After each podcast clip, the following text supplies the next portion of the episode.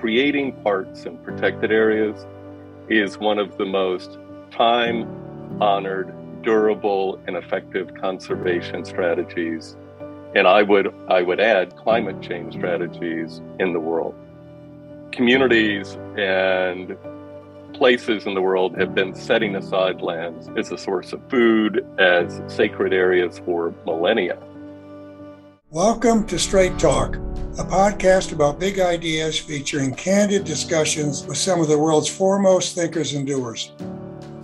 I'm Hank Paulson, chairman of the Paulson Institute, and today I'm speaking with Carter Roberts.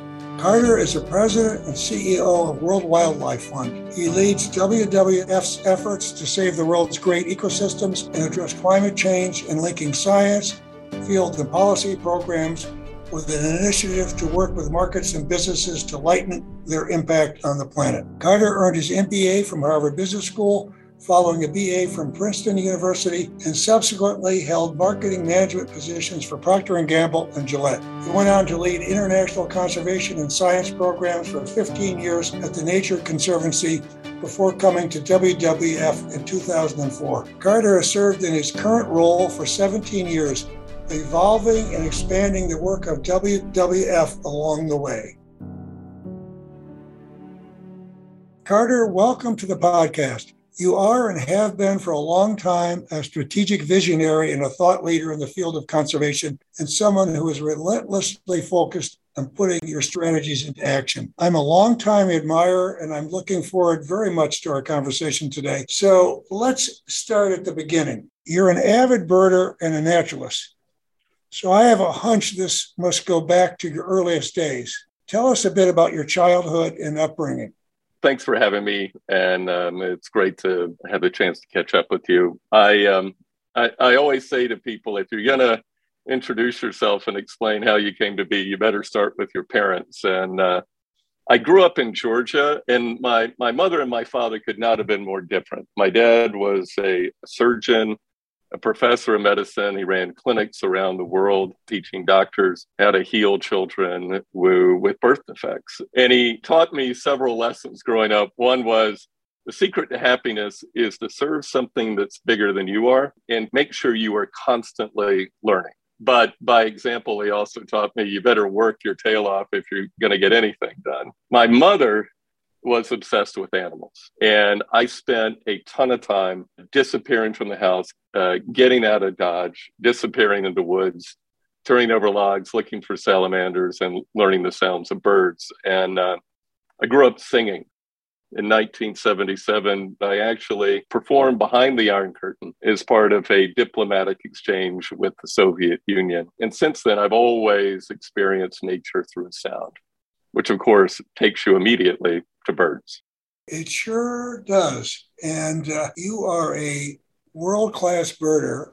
And, you know, Carter, I got to know you best birding with my wife, Wendy. So tell our listeners about the connection between bird watching and conservation. And then I'm going to go to another question here and make the connection with sound, because, you know, it's a lot easier often to identify a bird by the song, or often to hear it before you see it. But talk a little bit about the connection between conservation and birding. You know, my first job in conservation was with the Nature Conservancy in New England. I'll never forget going on a walk with our chief scientist.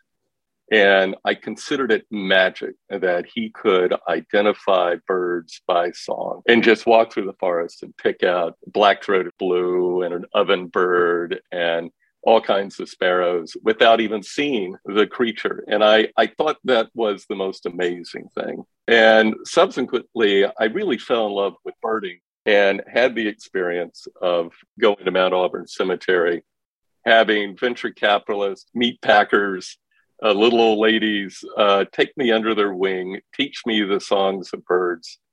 And then over time, I realized that the finest scientists in the world of conservation were also obsessive birders, and just spending time with them, I learned a lot about birds, but I learned a lot about how to look at the world. And, you know, for me, look, the birds are the only creatures that sing. Every species has a different song, and they are magical, like Fabergé eggs on wing, and taking people out into the forest or onto the coastline and showing them birds, explaining their behavior, explaining why they are what they are, is a window into the broader complexity of the natural world in a way that people just can't help but be taken by. And I love that. That's the connection. It's a point of entry. But you, if you try to understand birds, you got to understand their habitat, their behavior, their food, and all the changes around them. And that is the mindset of any good naturalist and conservationist. My earliest connection was with my dad, horseback riding, when I was 7 or 8. And boy, he knew the bird songs. And he'd say, Hank, that's a meadowlark. That's a field sparrow. That's a bobolink. And I tell you, it was, again, also magical to me. But before leaving birding, what's your favorite bird? And what's the bird you haven't yet seen but most want to see? And I know you've seen a lot of them. I should also ask you how many you have seen different species. I think I stopped keeping count. I think in North America, I've seen 740 different species. Globally, I've lost track. It has taken me to some remote corners of the world, and that's just been part of my adventure. My favorite bird goes back to when I worked in Central America and climbed up into the cloud forests of Guatemala. And you end up in these places with big oaks, festooned with ferns and orchids. And there is a bird that lives in those very remote places that nests in these old oaks and only eats avocados. And that is the resplendent quetzal. It is an improbable bird. It's got a 3-foot long tail, and its feathers are iridescent. Depending on the angle of the sun, they change from green to blue to gold. And they are the stuff of legend in the Mayan world. And actually, the name of the Guatemalan currency is the quetzal. So I love that bird. The bird I most want to see is the Kakapo, world's biggest parrot, flightless. It just waddles up and down an island off the coast of New Zealand, croaks out a few calls, and that's how it finds a mate. There are fewer than 100 left in the world, and I would love to see that bird before it's gone. Terrific. You know, I've never seen the resplendent quetzal, but Wendy has. And I think she saw it in El Triunfo, but maybe it was Guatemala. But in any event, birds are fascinating. Now, I want to move right along here. And when I was chairman of the National Board of the Nature Conservancy, you were putting together their strategic plan. I could see then that you were a really deep and clear thinker. Tell us about how and when you made the decision to pursue conservation as a career. I noticed you started off in marketing in the business world. I grew up, went to college in the North, and then went to business school. And getting out of business school, and you and I went to the same school, I tried to get a job. And they were only hiring scientists and lawyers. Scientists to study species and the environment, and lawyers to use that information to pass laws and to sue people. But I could not get a job with a business background. And so I volunteered.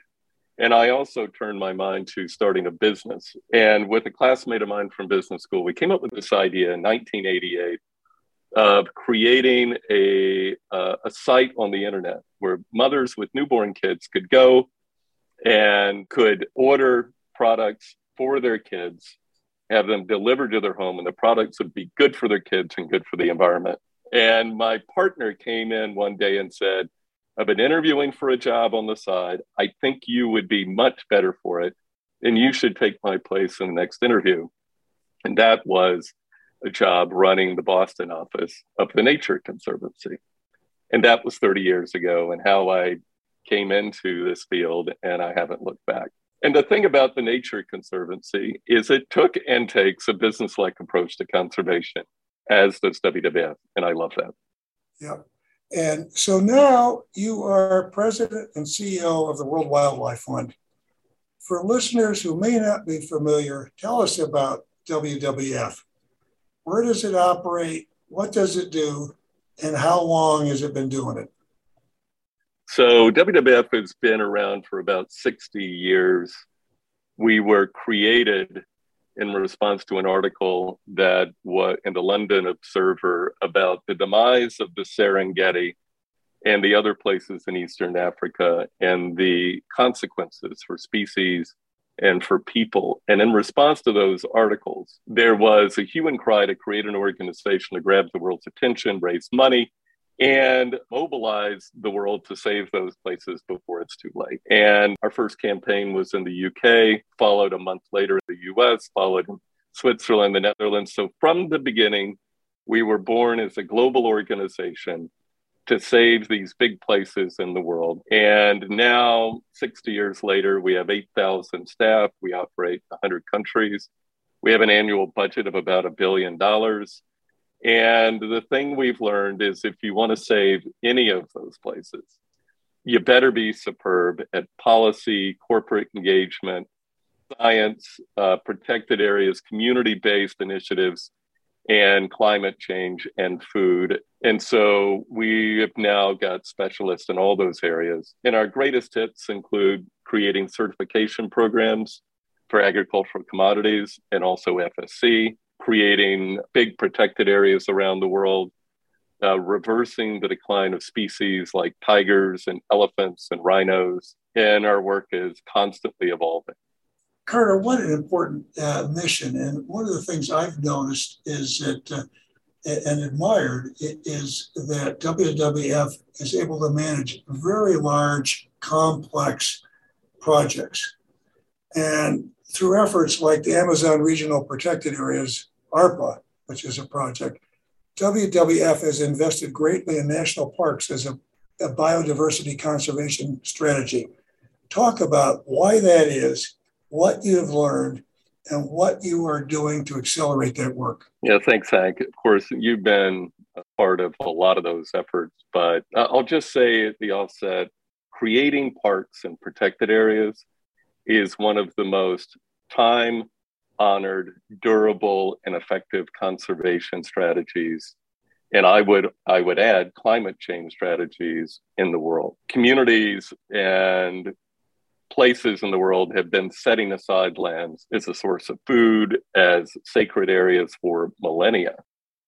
National Parks, America's greatest idea. And in fact, the first national park system was created in the US. And it has been a backbone of conservation efforts ever since Yosemite and Yellowstone and other areas were declared, and is now a backbone of conservation across the world. The nations of the world, through the Convention on Biological Diversity, set a goal of getting to 20% of land conserved around the world. We're now at 17. Since then, nations of the world have updated that to include to get after 30% in land and water by the year 2030.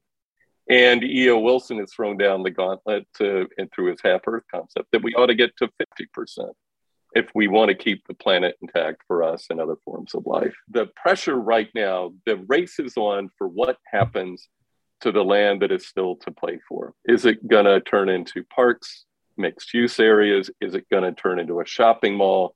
Is it going to be divided up by infrastructure? And it is very much is under threat as the population of people on Earth are growing, and they're demanding higher and higher standards of living. And in a finite planet, something has to give. So, but parks are super important, and we've got to get after that with at speed and scale. And one thing I love about ARPA, it was collaboration between the World Bank, Government of Brazil, WWF, and the Moore Foundation. The goal was to set aside 10% of the Brazilian Amazon in parks. And now the number and area of parks in the Brazilian Amazon is equal in size to 1.5 Californias. Now, we've gone and replicated that in countries around the world, but we've realized that it is not enough to just create a park or a paper park that has no management, no park guards, no science, no boots on the ground, no signs. It's helpful to have a park be declared, but a park will only work if it is fully financed and supported over time. And so we've now created an initiative. ARPA was the first one. We've now done it in Peru and Bhutan. We've done it in, we're working with the president of Colombia and the president of Belize right now to do the same. And we now have a unprecedented radical partnership with the Nature Conservancy, the Pew Charitable Trust, and some members of the Walton family to repeat that in 25 countries around the world. It's the biggest play in conservation, one of the most exciting partnerships I've ever been a part of. And Hank, you and Wendy and the Bobolink Foundation have not played a small role in encouraging us to work together and to get after speed and scale at a time when we need it most. And Carter, the other thing that to me is so energizing about this is it seems like we're falling so far behind and so much of what we're trying to do globally, right? But there's a great sense of satisfaction when you can get something that's concrete, that's done, and just, help create a park. I mean, I think working with you on a park in Peru and some of the other work we've done around parks is very satisfying. Now, I want to move to the health of the Amazon, which is a region you focused a lot on, and it's critical to all of us. And, it's a very high priority for WWF. But beyond ARPA, talk a bit about the work WWF is involved in there. What is it going to take to secure the health of the Amazon? Well, Hank, you and I and Wendy lost a very good friend this past winter named Tom Lovejoy, who was a noted scientist of the Amazon, who was WWF's very first chief scientist for 15 years, and who always taught me that you've got to look at the whole. And by looking at the whole, he meant you got to look at the whole Amazon, what's there, why it matters, and to understand all the bits and pieces and how they work and how they're related so that you can then figure out the right interventions to keep it intact. And so why does the Amazon matter? It matters a lot because it is the home to 350 different indigenous and ethnic groups. It is a storehouse of biodiversity that both freshwater and terrestrial that's unmatched in the world. But when you look at the whole of the Amazon, it is also the weather engine for Latin America. It's the cold, wet winds come in off of the Atlantic. They rain, they evaporate, that's repeated over and over, slams into the Andes, heads south, and delivers rain to the second biggest breadbasket in the world and one of the biggest agricultural economies. You screw that up at your peril. And one other thing, it is also one of the biggest storehouses of carbon in the world. And keeping the Amazon intact doesn't just keep the weather intact. It also helps stabilize the climate in a big way. So it matters a lot. And to secure the health of the Amazon, you need parks, you need to influence the way infrastructure is designed, you need to change the way food is grown so you can produce more food with less land, energy, and water. And you need laws on the books and the government to enforce those. And you need the support of companies around the world to condition their supply chains so they can source products without cutting down the trees in a place like the Amazon. All of that has been working, but all of that is threatened now. Tom Lovejoy and other scientists have estimated that once we dip below 80% forest cover in the Amazon, that it will rapidly begin to convert into something else. That hydrological cycle will be turned off. And right now we are at 84%, and there is not much room for error at this point. And we need to get after all of this with a vengeance, not just in Brazil, but in Peru, Colombia, Ecuador, and many other countries besides. When you have the right national leaders in place in the Amazon, great things can happen.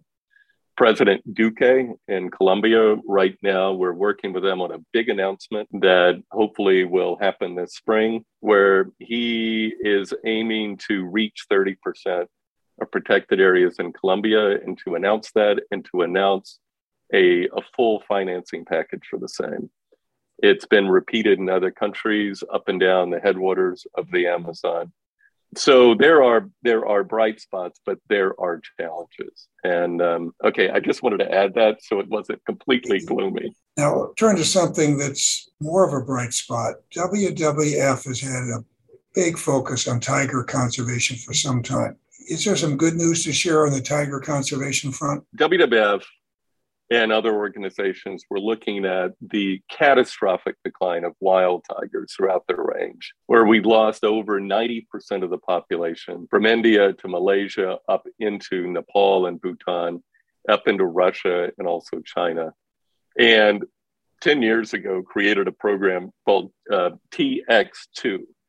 And the idea was to reverse that decline, to begin to restore populations and to double the population of tigers by the year 2022. Heads of state throughout the region have been devoted to that. And it's required setting aside tiger reserves, working with communities on building their commitment to tigers. But it's also required shutting down the trade in tiger bones and tiger pelts, which are poached in the subcontinent and then trafficked through the Himalayas, through monasteries and more, and into China and other parts of Asia. And WWF has been working on shutting down that trade in tigers and restoring populations and working with governments on enforcement and parks and with community. And we haven't reached T2 yet, but we have reversed the decline. The number has gone up. And I was just in Nepal a month ago on the border with India in one of the most important reserves. And Nepal will be the first country on earth to announce that it has doubled its population. And as evidence of that, and last morning we were driving out and a female tiger appeared in the road right in front of us. And we followed her for 27 minutes. And she had not an ounce of fear because of the effectiveness of protected areas and enforcement in that part of the world. And we're going to see numbers like that in other countries too. Now, I want to switch gears a bit, and because WWF's focus as part in the U.S., its focus has been primarily been the Northern Great Plains. What do you wish more people understood about grasslands? Well, I think, Hank, you may remember back in the day when I was working on strategy with you at the Nature Conservancy, we mapped major habitats around the world and produced a paper of how well conserved they are and what percentage of major habitat types, from temperate grasslands to tropical grasslands, same with forests, rivers, ocean, and the least well protected were grasslands, whether it's the Northern Great Plains or the Pampas or the Serengeti or Mongolia. And so it's been a huge priority to protect grasslands.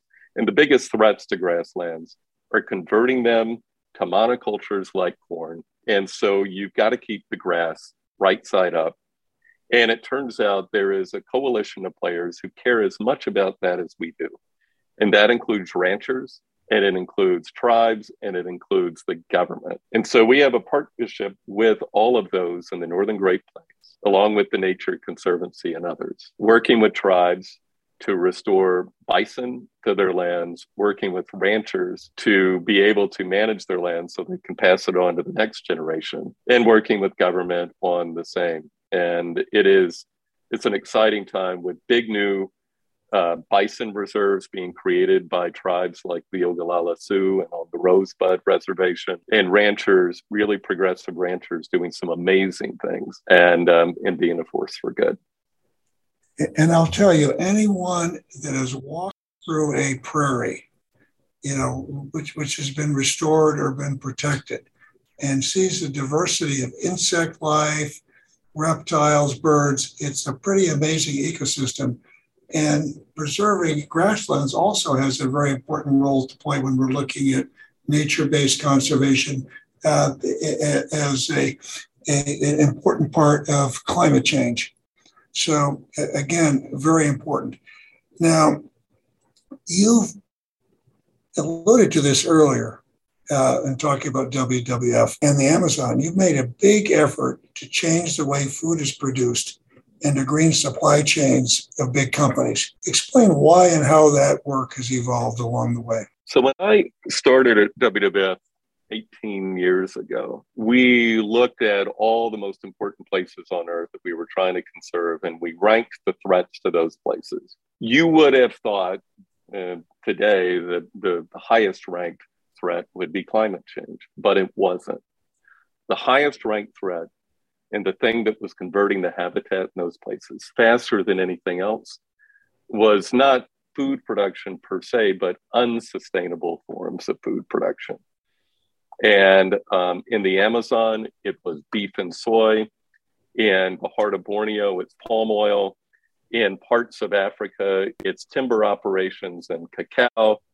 And every place is different, but one commonality is that unless you change the way food is produced, particularly to meet the needs of the population of people on Earth, and to find a way to meet their needs using less land, energy, and water, we are going to lose these places. And so we created certification programs that would certify different agricultural commodities that were grown with less impacts on habitat. We did it on paper, pulp and paper. We've done it on timber. We've done it on all kinds of commodities.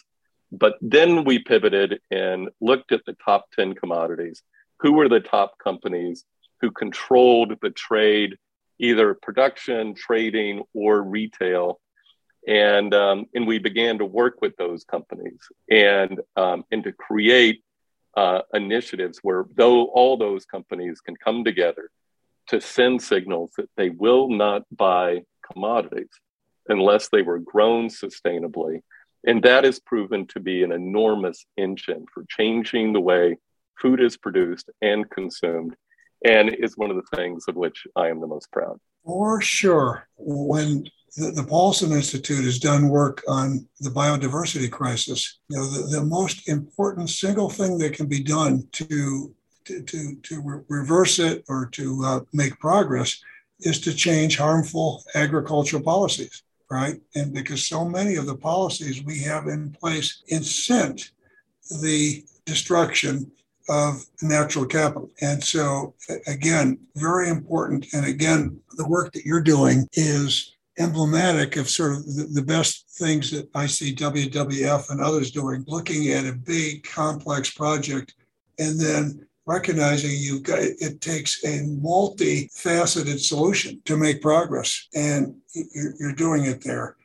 Now, I'd like to again talk about biodiversity and the loss of nature. What's the relationship between climate change and natural capital destruction? And what are the biggest opportunities at the intersection of the two, Carter? There is no question that the issues of climate change and the loss of nature are intertwined. And the more we've learned about climate change, the more we know that a third of greenhouse gas emissions come from unsustainable land use and deforestation. So you can't solve climate change without addressing the loss of nature. And on the flip side, you can't save nature without climate change. Every country is different. In the United States, most of our greenhouse gas emissions are renewable energy and transportation and manufacturing. And so scaling up renewable energy and scaling up new forms of transportation is profoundly important. And I think both parties and the general public, cities and states, know that, and we're getting after that with a vengeance. In a place like Brazil, the biggest source of emissions is deforestation and unsustainable land use. And so as an environmental movement, we have to do both. We got to scale up renewable energy and do so as fast as we can. And we have to scale up conservation and stemming the loss of nature and do that as fast as we can. The world has woken up to this. And I'm pleased to say that there is now governments, philanthropists, and businesses who realize that both matter a lot. And they are monitoring both, creating initiatives on both. And I, for one, I see a world of opportunities out there, and we need to jump on them as fast as we can. Carter, as we're talking, we're witnessing this horrific humanitarian disaster in Ukraine with the Russian invasion. Now, this is obviously roiling geopolitics and the global economy, and it's going to have lasting long-term effects. I'm not going to ask you to predict what the impact is going to be on conservation and environmental protection. You know, this isn't over yet. It's going to take some time for this to sort itself out. but it obviously is impacting your work in certain ways. So how are you dealing with this right now at WWF? Well, you're right, Hank. It's an incredibly complex issue. The war in Ukraine it's almost unimaginable, but we've seen borders close. We've seen sanctions. We've seen oil contracts being canceled and global trade shift. And there's no question, you look at, almost 30% of the wheat in the world comes from Ukraine and Russia. It's big parts of the world are fully dependent on oil out of Russia. And we, as an organization, have a program in the Ukraine, and our staff have been in constant contact and, from the subways and remote parts of the country. And we're just working to sustain them and sustain our work. You cannot underestimate, for Europeans, the Ukraine and Russia are part of the broader European continent. And so there are consequences for conservation. And for us, we've been working in the Arctic for decades. It's been one of the bright spots through thick and through thin of geopolitics. And the Arctic Council linked together all these governments around the Arctic. And the functioning of the Arctic Council right now has been fully affected. And so we're trying to figure out how to navigate that. And so our work in the top of the planet, if you will, has really been disrupted. And the other is the race to find stability and energy sources in Europe and other parts of the world right now. I think it's going to accelerate renewable energy in a huge way. And we have to evolve and jump on those opportunities as well. But it's not good. It's not good for the world economy. It's also not good for our programs, and it's not good for the people and communities affected. So our hearts go out to all the people who are affected, including our staff, and we are doing everything we can to sustain those programs. But it's awfully hard, given the sanctions and given the disruption, and we're doing the best we can. And I know you are doing important work in Russia. In Siberia with the Amur tiger, you've got people all over the world, and it's just part of running a global conservation business. Hank, just to give you two unexpected stories. One is we were working to translocate endangered European bison from Poland to Chernobyl as part of the restoration efforts there. That's been stopped. And we've been also working on reintroducing tigers to Kazakhstan from Eastern Russia. And of course, there's been disruption in Kazakhstan as well. And the one thing I know about conservation, and I know about all of our work, is you got to take the long view, you've got to be persistent, and you've got to be able to shift to make things happen, even under the worst of circumstances. And this probably qualifies, and no doubt qualifies, as one of the worst of circumstances that we've seen in a long time. Absolutely. And before the Russian invasion of Ukraine, we would have looked at COVID as being a worst of circumstances sort of situation. And so you've been managing, WWF through COVID. So how has that impacted your work, both your ability to get things done, manage your staff, but how has it changed your conservation strategies or your thinking about conservation of the environment? Well, one thing that both the war in Ukraine and COVID remind you of is just how interconnected the world is. Watching the different variants of COVID zoom around the world and how what one country does affects another is every bit as consequential as watching all the disruptions around the Ukraine. And I think for us with COVID, we moved immediately to working virtually. It had some real advantages in terms of lower greenhouse gas emissions, less travel, and some voices of some people were heard more clearly on Zoom than they are in crowded rooms. And we've also been able to get things done, launching some of the most consequential partnerships and having last year what some have considered to be our most successful year ever. The cost, and I'll tell you, having just started to travel to Bozeman to meet with tribes, to Kathmandu to meet with communities on the border of India, and just recently to go down to Mexico with Hethos to look at, or indigenous communities to look at butterflies, is just the profound importance of human connection. And that human contact is still enormously important in the world. And we're beginning to come back, and we're working through a hybrid situation. But the bigger programmatic issue for us is that the more the world understands spillover of zoonotic diseases from bats, for instance, bats carry 2,000 zoonotic diseases, and they can do that because their bones are hollow. They don't have much bone marrow, and so they don't have the type of crippling antibodies that humans do to these diseases. But those diseases can spill over from bats to people when communities fragment forests, bring their cows into the forest, and bats feed on fruit trees, drop the fruit, the cows eat the fruit, the humans eat the cows. That becomes a vector every bit as much as the wet markets and the trade and high-risk species in a wet market in Wuhan.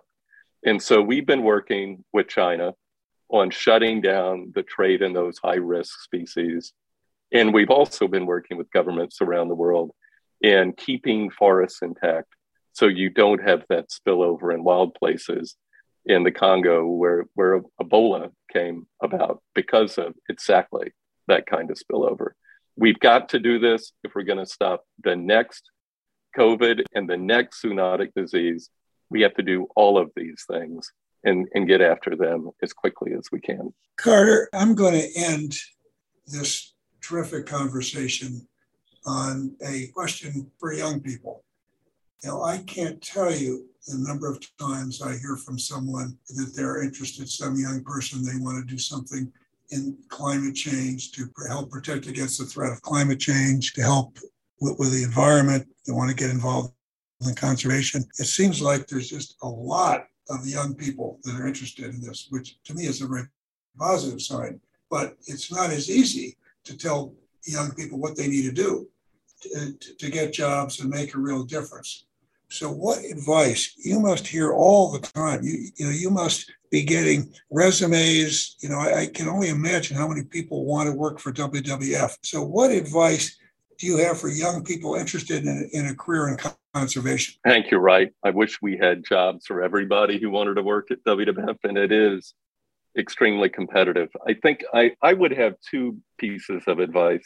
One would be, the world of the environment is vast. It spans food, species, places, climate, energy, transportation, you name it. And so my first word of advice is to focus in on an area, because any one of these areas is complex, but it serves to focus your efforts and focus the kind of partnerships and knowledge you acquire. And focus really matters.